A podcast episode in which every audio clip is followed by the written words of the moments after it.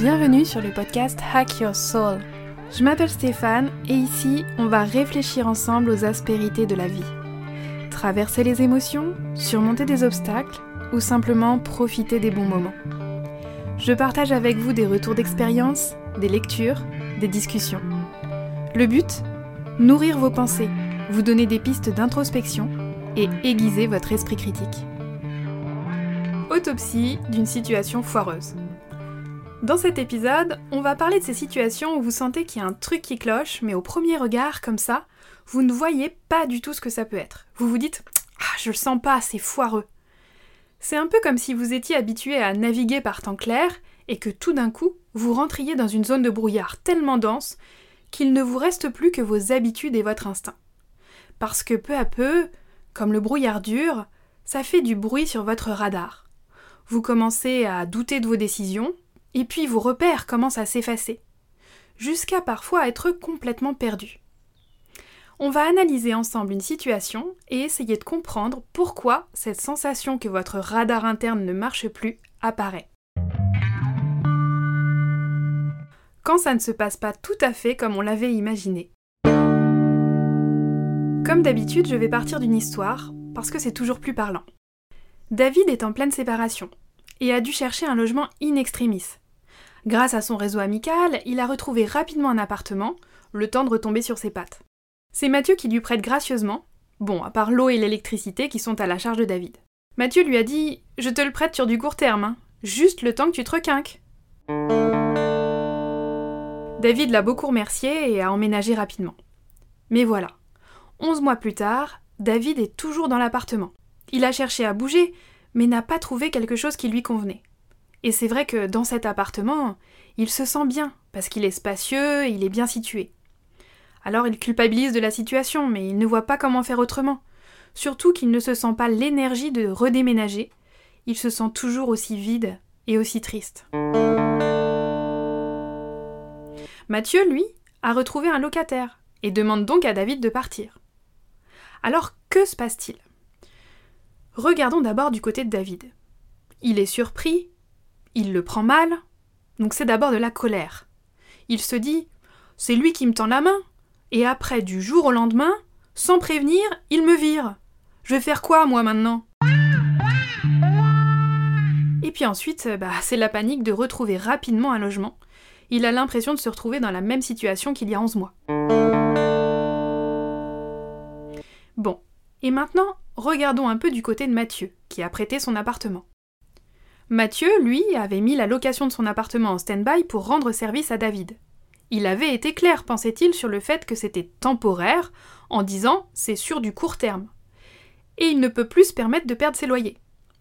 La difficulté, c'est qu'il voit bien que David en locataire, ça ne va pas le faire. Il négocie tout tout le temps, et puis il avance souvent des raisons qui tiennent la route en plus. Mais pour Mathieu, ce n'est que du souci supplémentaire. Mathieu est déjà intervenu trois fois en urgence dont deux qui auraient pu être évitables. La première, c'était pour un problème de d'eau chaude. Euh, David n'avait pas vu qu'il fallait juste rebrancher le chauffe-eau au compteur. La deuxième, c'était pour un problème de chasse d'eau qui était soi-disant cassé. Mais en fait, il suffisait juste de remettre correctement le bouchon de la chasse d'eau et puis voilà. Et puis, la troisième fois était justifiée du point de vue de Mathieu. C'est son rôle de propriétaire, après tout, que de régler les problèmes. Mais, comme c'était David, euh, il intervenait systématiquement en urgence, car il voyait bien que David était complètement perdu au téléphone, presque bah, comme un enfant. Il voulait lui rendre service et lui enlever au moins ses soucis logistiques pendant qu'il faisait le deuil de sa situation.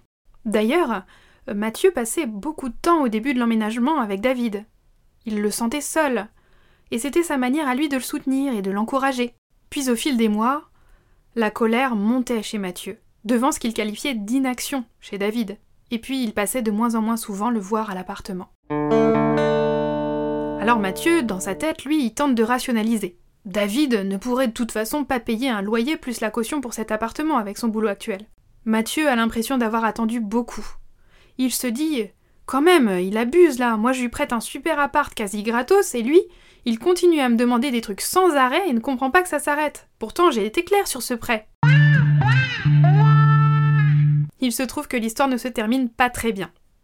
Mathieu a dû faire le forcing pour que David parte de l'appartement, euh, trouvant clairement que David lui était redevable. Tout s'est donc passé très très vite, à la hauteur de l'énervement que Mathieu ressentait, et il a donné une date de départ précipitée. David, lui, il s'est senti trompé, et cela a entamé le lien de confiance qu'il avait avec Mathieu. Leur relation a donc vraiment souffert de cet épisode, et ils ont chacun pris leur distance. Ils auront sûrement besoin de temps pour digérer ce qui s'est passé, et peut-être qu'ils se retrouveront un jour, de manière plus apaisée. Le manque d'informations. J'ai été clair sur ce prêt, disait Mathieu. Vraiment? En tout cas, Mathieu en est persuadé quand il le dit. Partons du principe que nous avons affaire là à deux personnes honnêtes pour éliminer le champ de la manipulation qui est encore une autre question. Vous voyez bien que d'un côté ou de l'autre, les ressentis sont authentiques et il est difficile de trancher sur les torts de chacun. Et d'ailleurs, ce n'est pas par ce bout-là qu'on va réfléchir ensemble. L'idée, ça va être de décortiquer pourquoi ils en sont arrivés à ressentir de l'amertume à la fin de tout ça. Pour Mathieu, le contrat était posé. Le prêt, certes, mais pour un temps limité et 11 mois, c'était presque un an. C'est sûr qu'on a besoin de temps pour se reconstruire après une séparation. Mais Mathieu, lui, avait aussi besoin de retrouver ses locataires pour récupérer une partie de ses revenus. David, quant à lui, avait bien entendu que ça ne durerait pas toute la vie, bien sûr. Mais il avait aussi entendu le temps que tu te requinques. Et au moment où Mathieu lui a demandé de partir, David, lui, il ne se sentait toujours pas requinqué. Il était un peu moins déprimé, c'est vrai, mais il n'avait pas retrouvé son état d'avant la séparation, son enthousiasme, son envie de faire des projets. Donc pour David, Mathieu n'avait pas respecté sa parole. Au final, pour l'un et pour l'autre, le contrat n'avait pas été respecté, mais pas pour les mêmes raisons. Pourquoi on en est arrivé là? Tant pour Mathieu que pour David, des limites qui auraient dû être infranchissables ont été piétinées, et c'est ce qui explique leur éloignement par la suite. Avec le recul, ils peuvent clairement définir pourquoi et en quoi leurs limites ont été franchies. Mais au moment de poser la limite, celle du départ en l'occurrence, on voit bien que finalement celle-ci n'était sûrement pas la même pour chacun, et la zone limite était floutée. Pour Mathieu, l'attitude de David aurait été inacceptable si ça avait été quelqu'un d'autre que lui. Et pour David, il était aussi inacceptable que quelqu'un le traite de cette manière, le mettant à la porte du jour au lendemain. Pour lui, c'était un manque de considération et de respect. C'est la situation d'urgence de la séparation de David qui a précipité les choses, et de fil en aiguille, eh bien, les choses ont dérivé.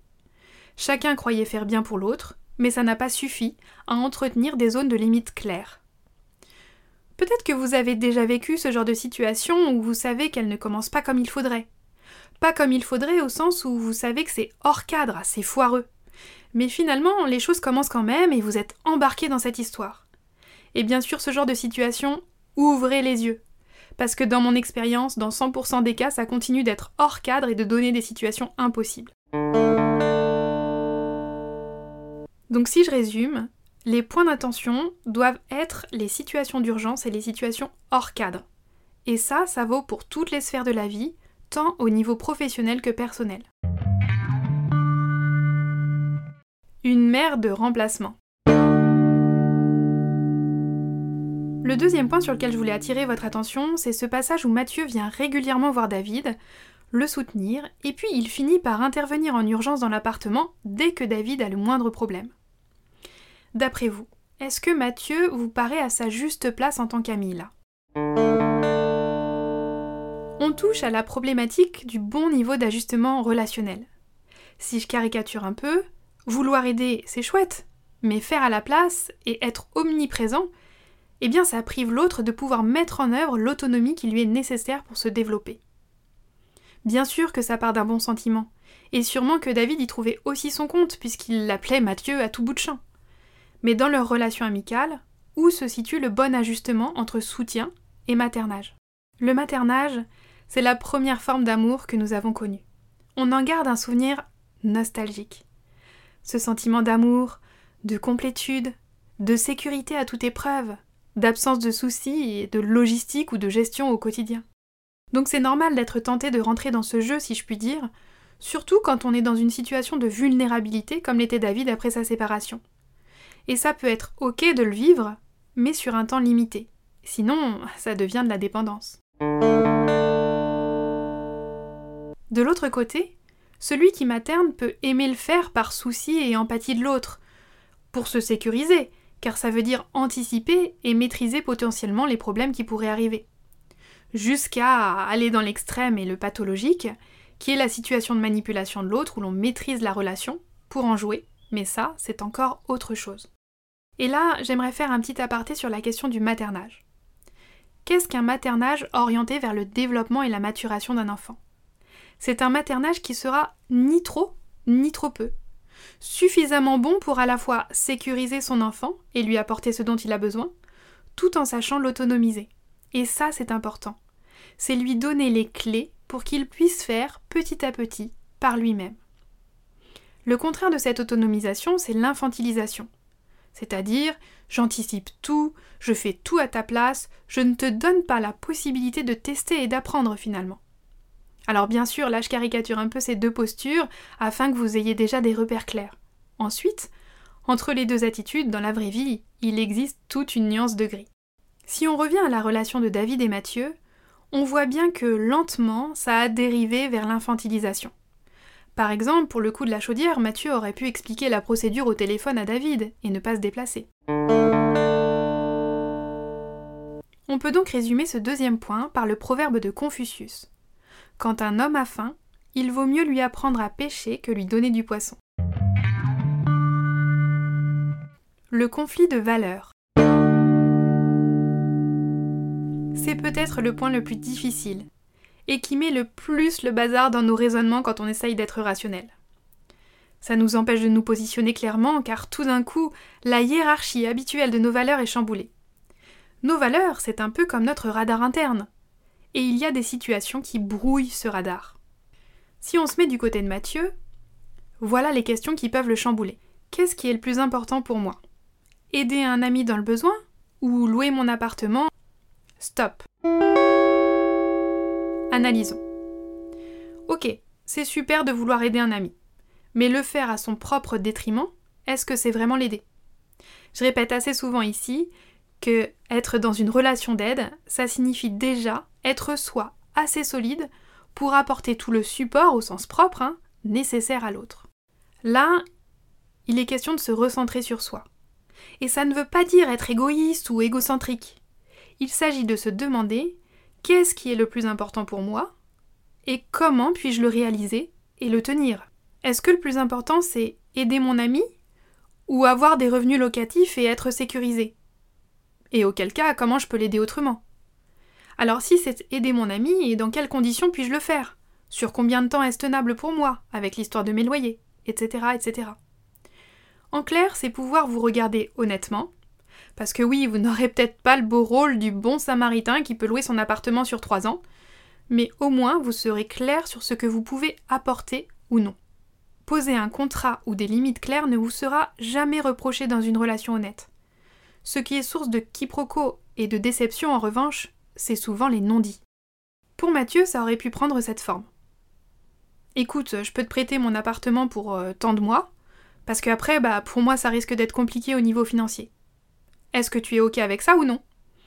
Mais je soupçonne un peu Mathieu d'avoir tellement voulu entourer et materner David qu'il en a fait sa priorité et n'a pas pu poser clairement la base de son contrat par peur de le brusquer.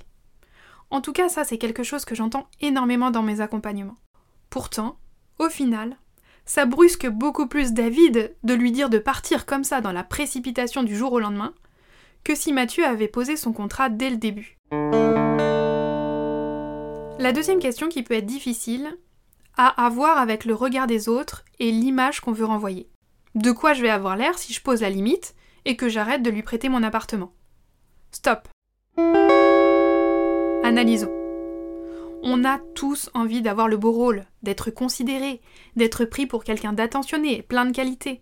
Mais bon, la vraie vie, c'est que chacun a ses contraintes, ses responsabilités à assumer. Mathieu a peur de passer pour quelqu'un d'avide d'argent ou d'égoïste.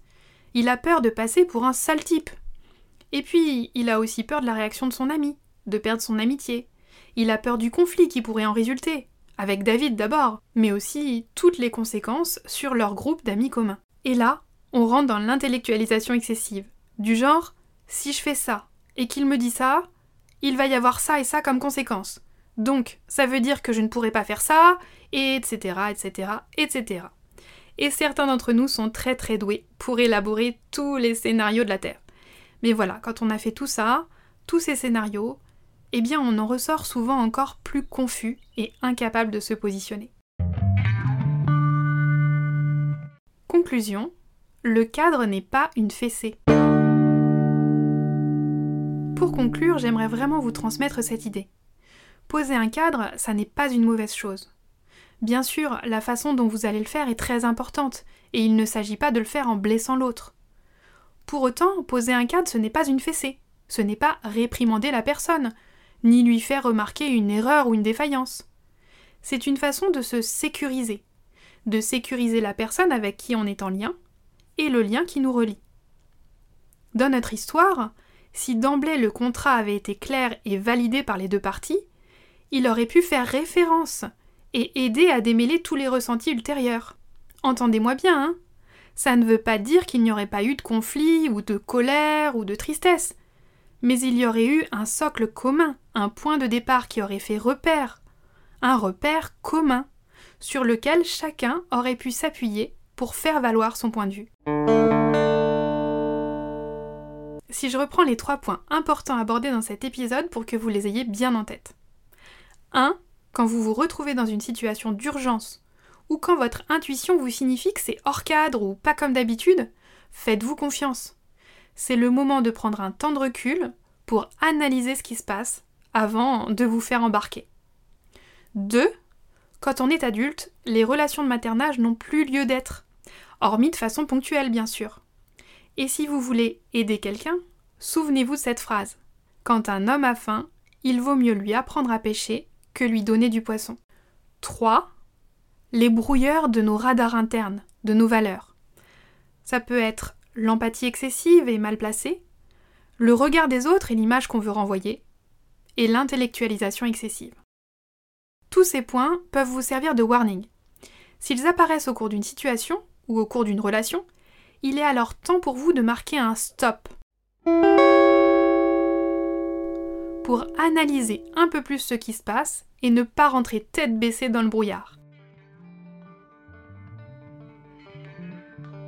N'oubliez pas de me dire si vous avez apprécié cet épisode en me laissant un commentaire ou une note étoilée sur vos applications préférées.